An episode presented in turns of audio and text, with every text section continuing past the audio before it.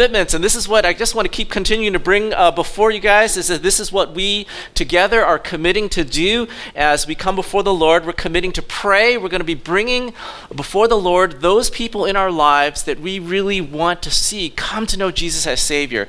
And so we want to identify them, pray for them. We're going to be praying together about them, and we're, we're, we're going to really believe that God's going to do something in their lives. Training, we're going to be looking for opportunities where we can train and grow in our ability to share the gospel. Inviting, uh, we want to encourage, we want to make a commitment to say, hey, this year, I really want to see uh, someone come to, to just come to service, to hear the gospel, to, to worship the Lord, and, and, and not just say that I'm inviting friends, but really pray that, that God will bring uh, one of my friends here.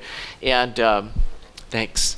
And so that, that's something that we want to be all praying for, that all of us will be able to invite someone to come. And then walk, that really pray that, believe that this year God's going to allow every single one of us to be able to share the gospel uh, with someone this year. So, those are our four commitments. Uh, today, we're going to be launching a new series entitled Jesus Loves. And we'll be studying the book of Luke, looking at different people that had a personal uh, encounter with Jesus Christ, those who experienced his power, experienced his compassion.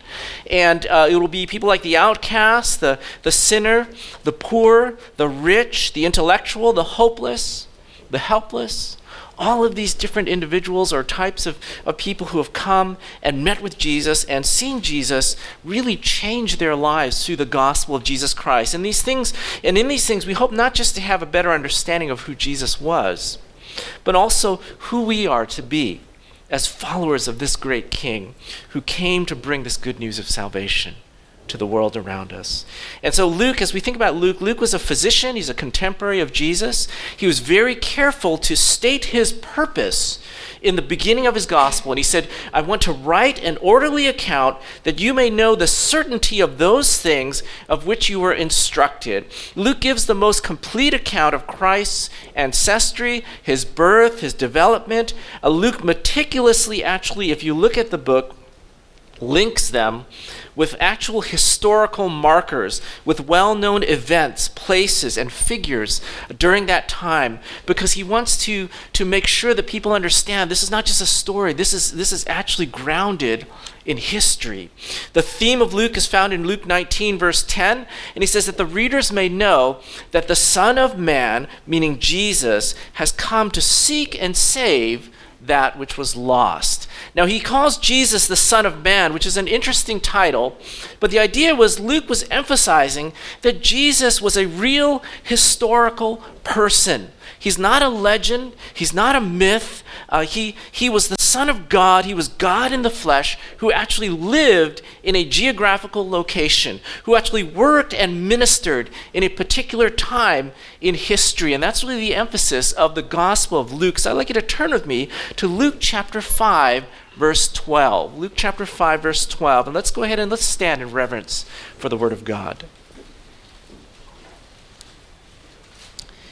In Luke chapter 5, verse 12, it says, While he was in one of the cities, there came a man full of leprosy. And when he saw Jesus, he fell on his face and begged him, Lord, if you will, you can make me clean. And Jesus stretched out his hand and touched him, saying, I will be clean. And immediately the leprosy left him. And he charged him to tell no one, but go and show yourself to the priest and make an offering for your cleansing, as Moses commanded, for proof to them. But now, even more, the report about him went abroad, and great crowds gathered to hear him and to be healed of their infirmities. But he would withdraw to desolate places and pray. May the Lord bless the reading of his word. You may be seated. So, from this first interaction, we're going to see that Jesus loves the outcast. And, and in a way, we're also going to see in what way we, as Jesus followers, are called to love the world as Jesus loves, as we bring this gospel of Jesus Christ to the world around us.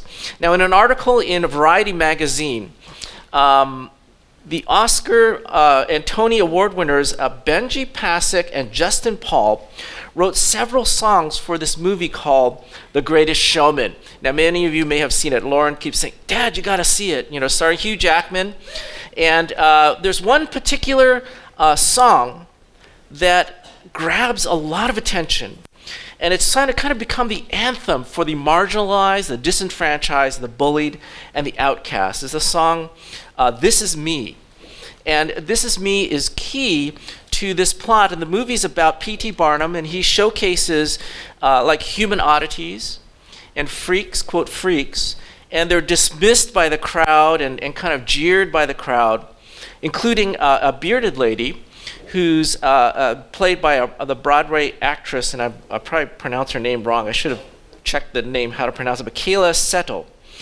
And, uh, and, and she sings this song that's so powerful. And here are the lyrics. I'm not going to sing it. Uh, here are the lyrics. So say, um, these are the lyrics of just the first stanza. It says, I'm not a stranger to the dark. Hide away, they say, because we don't want your broken parts.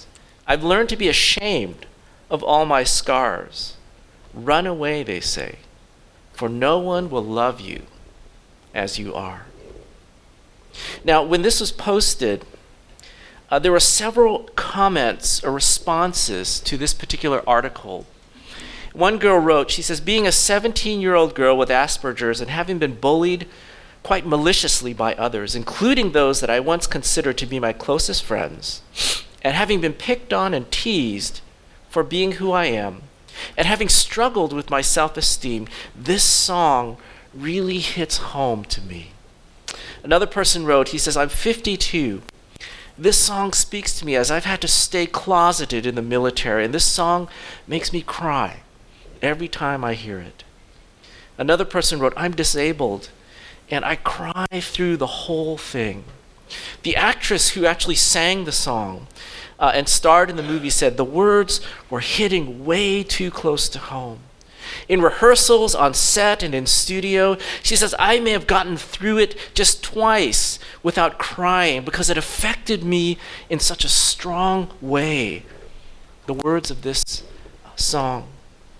See, we live in, in, in an image conscious world of, of outward uh, perfection filled with the idolatry and, and, and graven images of, of wealth and success and popularity. And it, it, even more, uh, we have to, because of these things, you know, we have to talk about uh, the outcast, the bullied, the outsiders, the ones who are, are yearning for love and acceptance. We must understand the, the powerful message that the gospel brings to these dear ones who are so um, loved by God, but yet so wounded by this world. You know, we may not rub shoulders with many lepers, but, but every day we walk and talk among those who have been wounded because they're not pretty enough, because they weren't smart enough because they weren't popular enough. Those who feel like they failed, maybe failed as parents, uh, failed as a, a, worker. They feel a, a, a, tinge of shame and embarrassment in the presence of their friends when their, their friends boast and speak about all the things that they've accomplished and, and all the things that, that their kids are doing. There are those who've never received the affirmation from the ones that they wanted so much, never had parents who say, I love you or I accept you for who you are. You know, we live among the outcast. We do. And Jesus has a message for them and for us in the gospel of Jesus Christ. And in verse 12, we see that Jesus and his disciples. Um, they're walking through one of the cities and a man full of leprosy approaches them approaches jesus and falls at his feet. Now the thing to realize or recognize about skin disease is that it is a very conspicuous ailment. I mean you can see it in the form of rash and lesions and open wounds and maybe even disfigurement. And and there's also this fear of contagion you know that wow if somebody has you know skin disease you know if somebody walks into an elevator and says i have a rash all of a sudden everybody's like you know, standing kind of back a little bit farther. Why? Because we don't want to catch it. We don't even know what the type of rash it is, but don't touch me, you know, not going to shake your hand. Why? And, and lepers, you know, because of this, they're, they're, they were isolated. They're segregated. They're literally cast out of the community. And Luke makes it clear, makes a note that this man who approached them, he says, was full of leprosy This idea that literally covered, overcome uh, with this skin disease. And this individual comes to Jesus, and it says, when he saw Jesus, he fell on his face and begged him, said, Lord, if you will, if you're willing, you can make me clean. Now, there are some very important details to notice about this request. First of all, he falls at Jesus' feet, and that's a, a, posture of humility. Secondly, he calls Jesus Lord, meaning he recognizes Jesus' authority as the Son of God. And finally, he says, If you are willing, if you will, you can make me clean. Now, this is a heart statement, not an ability statement. Because the leper, he's not saying, Jesus, I think you might be able to heal me. That's not what he was saying. He didn't say, Jesus, if anybody can heal me, I think you could heal me. He says, No, Jesus, you can make me clean. He is confident. He believes that Jesus can heal him. He says, The issue is, Jesus, is if you're willing to make me clean. Now, this seems like an odd question because you know Jesus is a loving person, right? We say, well, you know, if it was me and somebody says, you know, and I had the power to heal, and and somebody asked me, I would heal him right away. You know, why would Jesus not be willing to heal a man who's been suffering, particularly covered with leprosy? Well, the reason is because during this time there was kind of a cultural stigma uh, regarding leprosy or attached to leprosy. In the Old Testament, certain individuals who rebelled against God, who allowed their pride and hubris to, to overcome their lives, often some of these individuals were struck with leprosy as a punishment or a discipline for their sin. And the Old Testament contained laws and regulations on how to deal with, with, with particular individuals who were considered unclean, who contracted leprosy.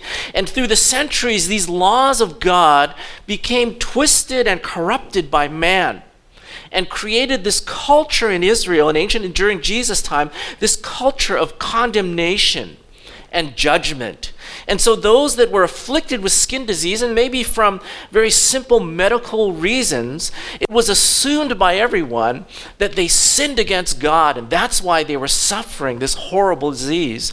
And in fact, if you saw a leper and you could heal them, you shouldn't heal them because they deserve this. This is, this is God's punishment. If you're, if you're going to heal them, you're working against what God has condemned them to, to suffer. And so, in this context, this leper comes to Jesus, and that's why it took an act of faith for him to come and approach Jesus Christ. Why? Because he had been told over and over again, You deserve this leprosy. You deserve this leprosy as a punishment. God has cursed you because of your sin, and that's why you have leprosy. So the leper has no doubt that Jesus has the ability to heal, but as, as Jesus is representative, the Son of God, he doesn't know, the leper doesn't know if Jesus is willing to heal him. And as the leper lied prostrate before this King of Kings, the people and the disciples are watching, and, and the question in their mind is what is the heart of God in this matter? How does God look upon the outcast who is outcast because of his or own, her own sin? It's not they're innocent and they didn't do anything wrong. How does God look at those who are outcast um, because of sin? And Jesus, in, in, in, in, in his subsequent actions, dispels all doubt as to how Jesus, how God feels. You look at verse 13. It says, And Jesus stretched out his hand and touched him, saying, I will, I am willing, be clean. And immediately the leprosy left him. Jesus did not condemn, he did not judge. He did not go along with the corrupted social religious mores of the time. He said, I'm willing. See, Jesus' statement uh, represents God's heart to the people. That, that, that to say, God is willing. To say God is willing to forgive, that his heart is not to condemn those in sin, but to release, to heal, to restore those who will approach him with humility who will believe that God is not only able to heal, but is willing to heal. if we approach him by faith. See, Jesus didn't say, Well, you know, I might be willing to heal you if you do this for me. Or, Well, if you prove yourself that you're worthy. Or if you make up for all your sins and come back to me and show me all your good works, um, then maybe I'll heal you. No, it says, In response to the leper's humble faith, it says, Jesus immediately, immediately healed him, totally and fully. And so we look at this and we say, what is God's heart? In Jesus, we see that God loves the outcast. And so if you're here today and you feel like an outcast, maybe you feel like, you know, I feel ashamed because I'm acting like a Christian, I'm trying so hard to be that perfect Christian, to be that perfect parent to be that perfect child, to be that perfect Sunday school student or, or leader or whatever it is. But, but we're like, I'm doing this because I, I, I'm not sure. I want God to love me. I want God to accept me. I want people to accept me. I want the church to accept me and say that I'm spiritual or, or that I'm loved by God. And, and God, Jesus says, you don't have to do that because God loves the outcast. We may, may not be outcasts like you know, physically like outcast, but inside we may feel outcast. We may feel like, well, I, you know, I'm the only one in this church that feels like I have problems. And so we come to church and we're like, you know, happy, but I feel like an outcast. Why? Because everybody else seems to be fine. They're happy. They're praising God. But I'm trying to praise God and I'm saying I'm praising God, but inside, uh, I'm an outcast.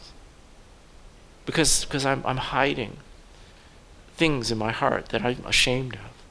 It may be parents here, and we say, Well, I have to tell everyone what my kid's doing, and oh, my kid's doing this, and my kid's doing that, and they're so spiritual. And the other day, and, and we say, Well, because I'm looking at all my other you know, people in the church, and, and, and their kids are so well, and their, kid, their kids are doing well, and, and, and, and being praised, and things like that. And, and know, but at home, I'm afraid to tell people what my family life is at home and we feel like an outcast when we come to church. And we, we come and we, we show ourselves to be those people that are perfect and wonderful. But inside, when we're at church, inside, we still feel like I'm an outcast because I'm not doing the things or I'm not uh, meeting up to the expectations. I don't look the part. I don't play the part. And, and, and, and, and, and people won't accept me. And sometimes we start thinking, well, God won't accept me. And, and I need God to, to accept me. And if I do these things and the people accept me, then God will accept me. And Jesus says, no, you don't, we don't follow society, not even, quote, Christian society. That's not the point. The point is, if we feel like an outcast, we come to God with humility. We come to God with... Um, our mistakes and our sins and our disobedience. And we say god I'm going to humble myself before you. I want to confess my sin.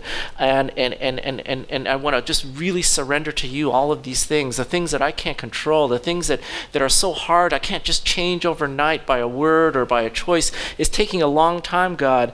Um, god do you still accept me? Do you still love me? And and and, and jesus says yes Yes, there's no outcast here in the family of God, even though you feel like it. There's no outcast. God loves us and accepts you. And, and, and, and we as a church family need to express also, as we think about this idea that God loves the outcast, and we too need to love the outcast as well. We say, well, yeah, but if somebody came in and they were poor and they had all these things and they felt like, oh, I love them, I care for them. Sure, I think we would do that. But what if somebody came in and we looked at them and they said, wow, gee, their kids are so uh, misbehaved and their kids, what are kids doing? And we say, oh, I can't Stay away. Or we see somebody say, "Well, gee, you know, I, you know, I looked at their Facebook. I looked at some of the things that they do, and I, I don't really like that. You know, well, some things they're saying, and we say, mm, you know, outcasts. And, and we don't love and accept. And not to say we, we accept like everything blindly, but the idea of, of the fact that, that God loves those who, who come to Him humbly that we must uh, love and embrace them in the way that Jesus loves. That's, that's the way Jesus loves the outcast. If you're here today and, and you don't know if Jesus loves you, you don't know if Jesus accepts you, and you've been trying hard maybe to be good and do the right things, and maybe you're here at church, I'm coming to church because I really want to, to, to get right with God. And, and God says, no, the way to get right is, is to receive uh, my son Jesus Christ as Savior to believe, admit that I'm a sinner, that I need God, to, to believe that Jesus is the Son of God, that He died on the cross for my sin, that He rose from the dead, to choose to follow Him by faith and obedience. Just come before Him humbly, confess our sin, really believe in the things that Jesus has done for us, that God says that, that, that, that these are the things that will make us free, make us clean. The world says you have to prove yourself. The world says, be like me, dress like me, act like me, show yourself worthy of my acceptance. That's the world. But God says, come as you are. Humble yourself. Receive my son. And I will heal you immediately. And you will be clean. And you will be my child. This is, this is the gospel. And so we've seen uh, that, that, that God loves the outcast. The second thing we want to see is the abundant extent of God's compassion. In verse 13, it says, Jesus stretched out his hand and touched him. Now, here's the thing that's very interesting about this, this um, phrase is that Jesus didn't have to touch this person because we know that there are other instances in the Bible where Jesus just says the word, right? And people are healed. In fact, in, in one instance, the sick person was like miles away like literally miles away and and Jesus just says the word your servant is healed and the confirmation was that at the moment that Jesus made that statement they went back and said when did he exactly say that statement? Oh one o'clock? That's exactly when the servant got healed. And so we know that Jesus word is enough. But yet it says here that Jesus touched him. Now why did Jesus touch this man? Because um, he's a leper He's a man who, since contracting this disease, have never, has never felt the touch of a human being. In fact, wherever he went, people were terrified of even breathing the air that this person breathed. They wouldn't come anywhere near him. So this man needed more than Jesus' words, he needed Jesus' touch. And this was the extent, if we think about this, this is the extent of Jesus' kindness as he touches the leper. This extraordinary um, compassion of God. I remember when I was in Oakland, uh, coming out of church, it was on a cold day with my friend, and, and uh, when I came out, there was a homeless person sleeping on the hood of my car. Now, that's actually very normal. Why? Because the hood of your car is warm. And so a lot of the homeless, you know, when you go to church, seriously, they, they'll, you'll find they'll, they'll be sleeping on the hood, especially if you have a very large car. We had larger cars. They would sleep on the hood. And my friend uh, was there, and we were like, well, we got to go. What do we do? He's asleep. So he, he took his Bible, and he kind of nudged his foot, you know, trying to wake him up.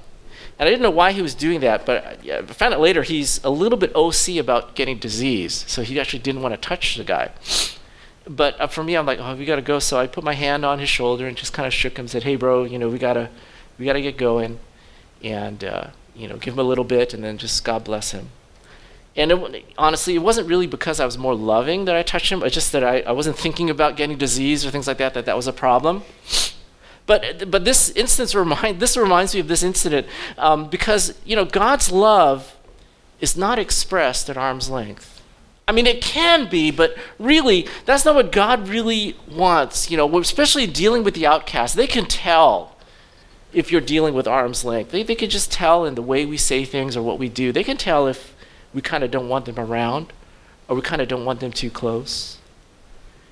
And, and so, as we think about this idea that God is challenging us, and we're, we're talking about mission, reaching out to people, all different types of people, not just people that we get along with, not just people that interested in the same thing, that are interested in the same thing that we're interested in, not just the people that are conveniently located or placed around us that we don't mind hugging or whatever.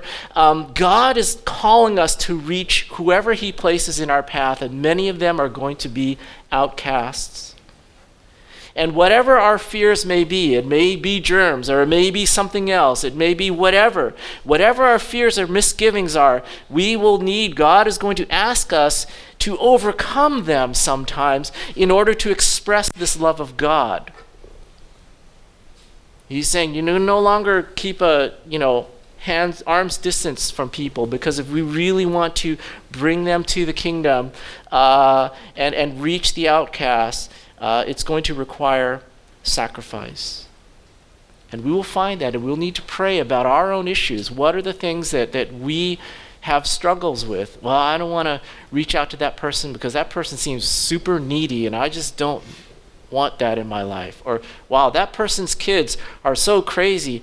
I don't want my kids to hang around with their kids right now. And if I reach out to them, I'm going to have to do that. I don't, I don't want that. Or, well, those guys, they go out partying all the time. And, and, you know, I just, I don't want that. And we're going to need to, to, to get over some of our fears to be able to reach out with the love of Jesus Christ, to touch them. Because they need more than just our words, they, they, they need our touch. And so far, so far we've seen that, that Jesus displays God's heart to forgive and receive the outcast, that he loves the outcast. And we've seen that Jesus displays God's compassion his love. So the last thing, the final thing we want to look at is God's calling to his disciples. Now, what was, when Jesus did things, there's always an intent. He's always very intentional about the way that he did things. And so the final thing we want to see is God's calling, the calling of God upon the disciples. And this is the most important actually for us, actually, as we look at this passage. Verse 14, this is always a very enigmatic statement. It says, Then he, Jesus, charged him, the leper, to tell no one but go and show yourself to the priest and make an offering for your cleansing as Moses commanded, as proof for them. Now, a lot of people look at this and say, wow, that's really weird. Why would Jesus tell him, don't say anything? Because you should tell people that Jesus, because other times he told people, you know, Jesus, you know, healed me. The guy who had, you know, the, all the demons in Legion, he said, stay here so that everybody can know, you know, things like that. Um, so there were times when, he, when Jesus wanted everyone to know that, that, that something had happened. But here he tells them, say, say, don't tell anybody. Go to the priests. And uh, uh, why would Jesus do that? Is Jesus like trying to be humble? No. Uh, Jesus trying to keep his healing a secret? No. So there's a greater significance to Jesus' actions. There's something that actually very important that is very important for his disciples to understand. See, during this time, if leprosy was healed, which was very rare, if it allegedly happened, you couldn't just go around saying, "Hey, everybody, I'm healed. It's okay. You can hang out with me now. Come on, give me a hug." You know, obviously you can't do that. You can't just say, "I've been healed." No, you had to actually go to a local priest he would examine you very carefully and he would confirm that you're no longer afflicted. Then he would legally pronounce you clean and then he would write it down on record that you are clean so that now you can go to different places. And if anybody had any question, they go, go talk to this priest. He's clean. He's okay. He can come and eat again, things like that. Uh, so it insured against these false claims of healing. And so Jesus instructed the leper, said, Go undergo this whole process. Go and get examined very carefully. Go and, and have the priest declare you legally clean and, and write it down in the temple. Why? Because once he's officially declared clean and it's recorded, what's everybody going to do? They're going to ask, How did this happen? And the evidence would point to Jesus. And it would be written down. And the priest would have to legally pronounce that this man is healed and Jesus is the one who did it. The religious leaders would have to admit by their own examination that Jesus indeed is the Son of God, that he has come to heal the sick by the power of God. See, this healing was more than just uh, relieving a person of a lifetime of, minis- of misery and ostracism, it is about ultimately about the ministry of the gospel. It is evidence that proves that Jesus is the Son of God who came to bring good news, the good news of salvation to the world. And for the disciples, this was a reminder that God calls us not just to help the needy and do good things, but rather that all of our love and our compassion must ultimately point to the truth that Jesus is Savior. It's not about popularity or fame, it's not about glory. It's about Jesus and the purposes of God and the gospel of Jesus Christ. That's what this is about, and that's what it continues to remind us as we go and as we do good things, as we love others.